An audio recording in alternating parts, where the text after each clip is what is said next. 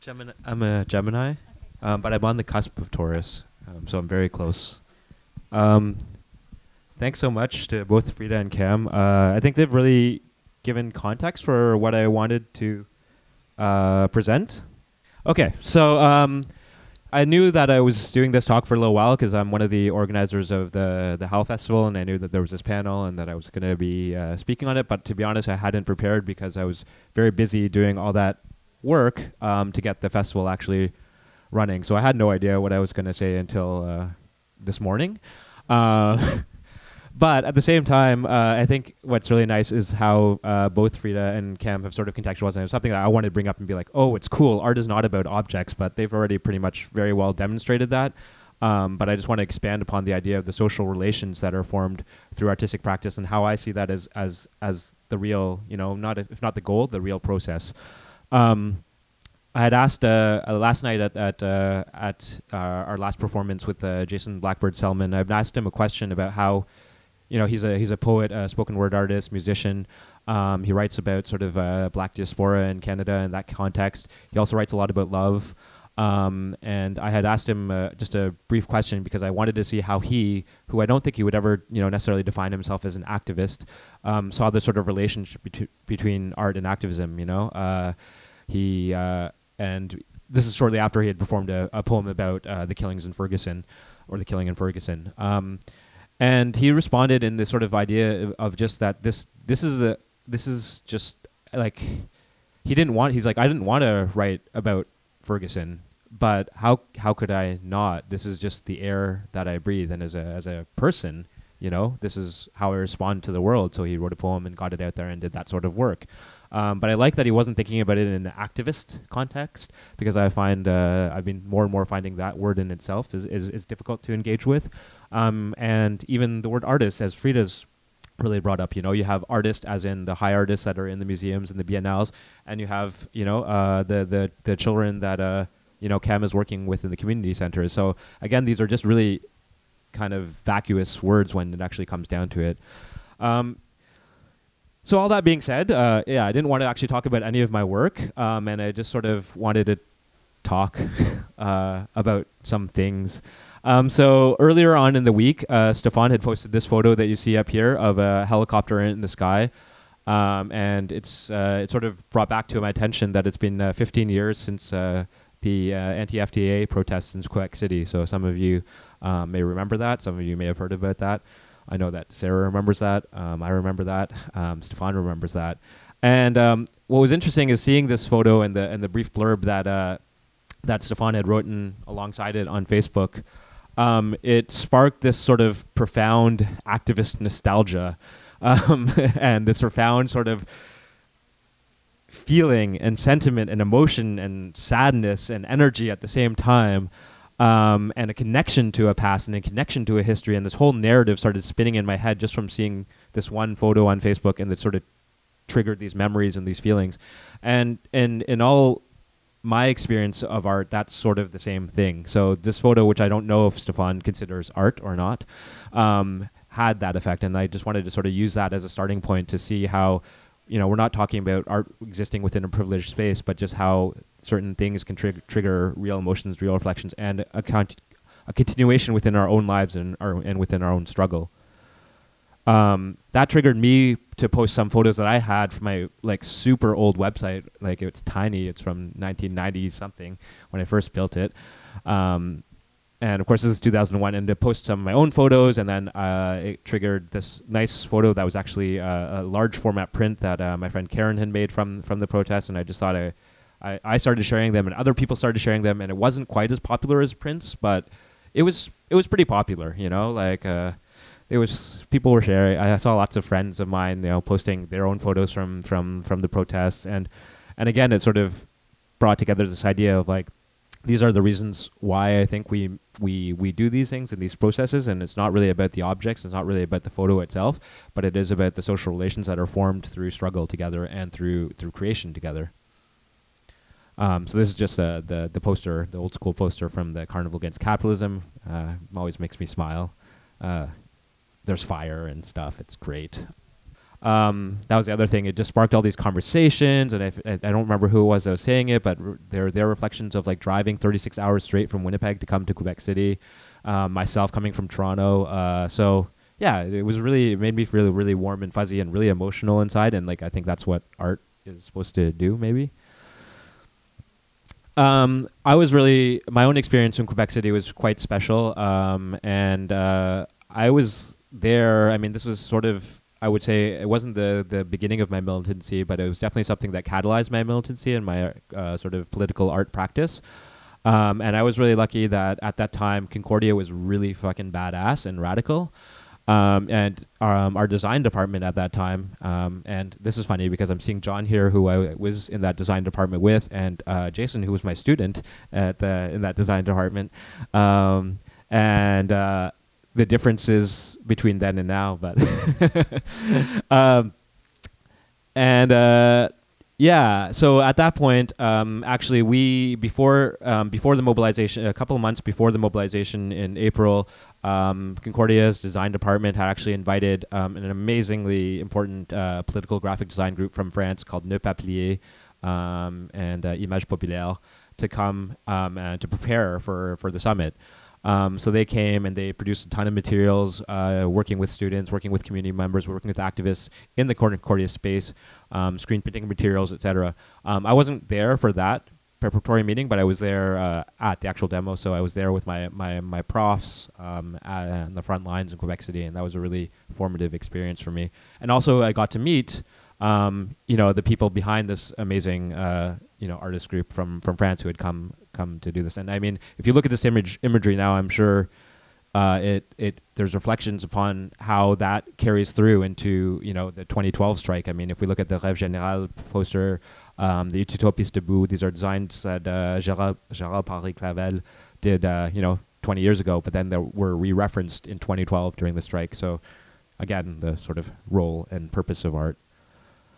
Um, this is uh, one of the key projects um, that I, I, like to, to think back on that was done at Concordia during that time. And so this is in 2001 for, for those that uh, weren't aware. Um, it was called The Gift of Masks. Um, and I could I looked it up online this morning. Like I said, I prepared uh, just this morning, um, and what was really kind of sad, but also kind of reinforced my thinking about about what I was trying to say is that I only found really low resolution sort of images online. I couldn't really find any good photos of this project. Um, I could have, if I had a bit more time, I would have re- reached out to some of the people I collaborated with, like Tony Credlin, who's in the bottom photo. There's screen, screen printing at Concordia. Um, or actually, no, I think that's someone's home.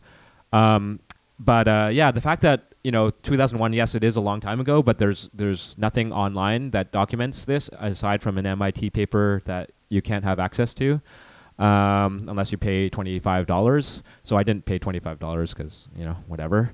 But uh, I think what it made me think of is that these images are are so ephemeral, yet at the same time it's it's not so. It, the object itself acts as such a trigger for all the things that unfold afterwards and through it. Um, yet at the same time, the object itself is definitely not the you know it's it, it, it's not the the center. Um, and uh, in the in this project of the gift of masks, uh, there was a sort of call out for participation and a call out for proposals, and it sort of it's got the romantic. La- it's a it's a quote from the Zapatistas, who you know um, again you know 90s to early 2000s and how influential the Zapatista movement was and in the face of sort of an anti-globalization context and, and really the sort of internationalism of it um, but like the Zapatistas as well and the language that they used really was something that that inspired me and and uh, developed my own poetic practice and my own artistic practice um, and this was um, the text that was on the call out um, and it says, "We will remain faceless because refuse we refuse the spectacle of celebrity because we are everyone, because the carnival beckons, because the world is upside down, because we are everywhere. By wearing masks, we show that who we are is not as important as what we want, and what we want is everything for everyone." So that's like super '90s, you know, nostalgia right there for, for some of you. The this sort of blatant ideological uh, poetry of the Zapatistas, and I think it speaks to this idea of anonymity. It speaks to the idea of like the the the you know the the non necessity of authorship and ownership of art. Um, it speaks to the power of anonymity and it speaks to the power of sort of collective struggles. And um, it was really something that I think that catalyzed my thinking at the time uh, at the same time as the the strike uh, as, as the protest. Um, and so jumping far ahead, uh, I just sort of wanted to keep touching on this idea. This is the only piece of work that I've done that I'll show, but I wanted to, to speak about it more as again an example of, as I think Cam was really eloquently um, describing, you know, uh, as as as a sort of object that materializes process or or creates process out of itself. Um, and so this is a poster I did back in uh, 2008, 9, 10, some I, I don't I don't know. Uh, Gaza's been bombed too many times, so unfortunately I don't remember all the dates. Um, this was done in 2008 then. Um, and it was done because uh, I met this person a little while back called uh, Stefan Christoff, and uh, he had come to a launch party of another project that I was doing with John, um, who I'd met, you know, back in the struggle in 2001.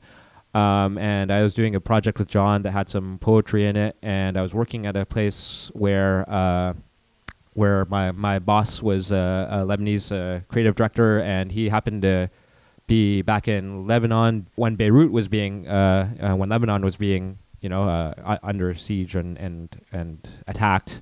Um, he had sent back texts to to us um, that were really really poignant. These sort of really just poetic short statements that he could about like how much battery power he had left in his laptop, how he really wanted us to send something out to the world, how he really wanted us to get things out there. Um, and they're really really beautiful texts, and we included that in the zine that John and I were doing. Um, somehow, I don't know how exactly, Stefan had picked up that zine, um, ended up at a loft party. And uh, yeah, we sat down on the couch and talked about certain things. And he, you know, he's like, "Hey, why don't you design a poster for for for this?" Um, and so I was like, "Yeah, for sure." So we did this poster together, and and from that point, um, have started so many other projects, um, including Howl, and to see, you know, um, that this is these are the material objects that that create that and this is so. This is a project called Duets for Abdelrazik um, that uh, Stefan plays on with uh, many, many other musicians. Um, some of you may know it, um, but I think the important picture. It's a beautiful, beautiful design by Nazik um, and uh, screen printed by Jesse and cut and folded in my kitchen. Um, and so this is just a photo of how kind of bad we were at cutting things and uh, and and gluing things at the time. Um, we've gotten a lot better. I think our process is, has improved. Um, yeah, uh, but I think uh, I just like this image a lot. It really means a lot to me, um, and it means a lot to me in terms of talking about really the the sort of I, I don't want to say it's a purpose because it's just the process, and it's a continual process of of making this work, and this work sort of there's no like like like to reflect back on what. Uh, Jason Blackbird Selman was saying um, last night. It's just it's the air you breathe, you know. And so I don't really see it as like, okay, this is my activist work, this is my artist's work, and I'm going to reflect on this issue. It's just it's it's the environment, and this shows very much how much I think it's imbricated into our environment, you know. Um, this is just a poster, uh, an image from some Howl events, uh, from some of the posters that I designed, and and also just I think the the photo Faitien, and again just to speak of the members of the community that have sort of collaborated together to make these things happen. Um, I think the lighting is really nice in this photo. Um, which brings us to uh, last year's uh, festival poster, um, and I just wanted to speak a little bit about it because again, we're talking about material objects and the sort of reflection in that sort of social practice. So just the ideas behind doing this poster um, and its evolution into this year's poster um, was looking at all the events that we had done as Howl. We'd done quite a lot, even though the festival was only in its second year. We'd done a lot of events. And um, you can see that it's sort of a fragment and a collage of uh, very many different things. And uh, these were all sort of excerpts from from some of the events we had done. So from during the student strike, our collaboration with École de la Montagne Rouge, um, some other poster designs for previous concerts, and the idea was really to use a sort of fragmentary collage approach to really um, to to sort of almost showcase the invisible labor that happens. And I think that's something that you know when Cam is talking about necessity to, to you know step take, take a step back and, and really properly organize. Um, I think a lot of that labor that she has done for for DSA and a lot of the labor that you know other people are doing for all their various causes is invisibilized. So the idea with this was really to create a material object that sort of visibilized the amount of stuff that had been done, and not to give it an over importance, but to actually show through the object itself um, that just amount of, of, of work. There's four four different designs with like four different collages of all the different stuff, and that was only a small fraction, you know. Um, through uh, the Howl project, um, look, it's me talking. um, so through. I'm gonna do the same. uh, Can we do? Yeah, that's pretty funny. Uh, um, so I just wanted to talk a little bit about, and just to bring wrap wrap this together. This is actually me in Australia, where I was lucky enough to be then uh, in 2014. Yeah, 14. Um, and uh, I was there uh, as part of another another group that I work with uh, called Meme Fest, which is the International Festival for Radical Communication. And I was invited there to work with uh, the Brisbane Aboriginal Sovereign Embassy, um, among other uh, Aboriginal groups there. Um, it was a really intense workshop. It was really, really amazing. But what I want to talk about is actually just before taking off on that insane flight to Australia, um, you know, I had met some some people um, through some of the projects that Howl had done. Um, again, I don't remember dates or times, so I remember an activist out fair and, and going out and having a smoke and, and talking to some people, and then coming back in and then talking to some people again, and then stopping by Cam's place uh, on uh, Saint Denis, like a couple days before I was leaving on the flight, and being like, "Listen, this is going to be really awesome. We want to bring some DSA stuff to to Australia." um, to to show solidarity with people there, and also to, to create these these connections, which we're already starting to build between the Brisbane Aboriginal Sovereign Embassy and some uh, um, Indigenous activists here. So this is really cool. This this picture makes me really really happy. That's uh, uh, Jade and Christy Lee from the Brisbane Aboriginal Sovereign Embassy. Some really really tough badass sisters that do amazing work um, in in Melbourne and in oh sorry in Brisbane and, and in Melbourne. Um, and they're holding the uh, decolonize uh, patch that was uh, part of the DSA project here. Um, and also obviously a, a, a Mohawk medallion that was also gifted to them um, when uh, when uh, Bo was here, uh, who's Jade's partner, working on other projects. So it was really it was a really special moment for me to give it to them. I think it was really nice to send that picture to, to you and Zola, um, and again, I think is trying to illustrate that social part of the process and how those how those solidarities are really the the the those feelings, those feels, those that love is really what we're trying to get at with with the work that we're doing, you know. And it's not about the objects or how perfectly the patch is printed or things like that. Um, and then I was in uh, Quebec City, uh, helping my uh, partner uh, do some research on uh, on um, for her masters, and we happened to be in the uh, the Museum of Civilization in Quebec, and there was an exhibition. I don't remember its title anymore. Um, and then we were just walking through and we were looking at the exhibition, and then it had some footage of like demonstrations from from from Australia. And then I noticed that I don't know, it's probably too small for you to recognize, but I also then it, I saw this, you know, in the Museum of Civilization in Quebec City, completely randomly, um, that uh, Christy Lee was on the on the front lines, uh, right behind the the Aboriginal flag there. So this is Christy Lee, who I met, and this is Christy Lee in the museum, um, which is kind of weird, but uh, but it was really cool too. Um, and I think it, yeah, just to, to to illustrate the point of of these connections between the social networks um, and the sort of the work that is being done by activist communities across the world. Um, which finally brings me to uh, a little collaboration that I was working on a little while back with uh, myself and uh, Zola, and uh, that process would not have happened, I don't think, if there hadn't been this part of this process, or this part of this process, or this part of this process.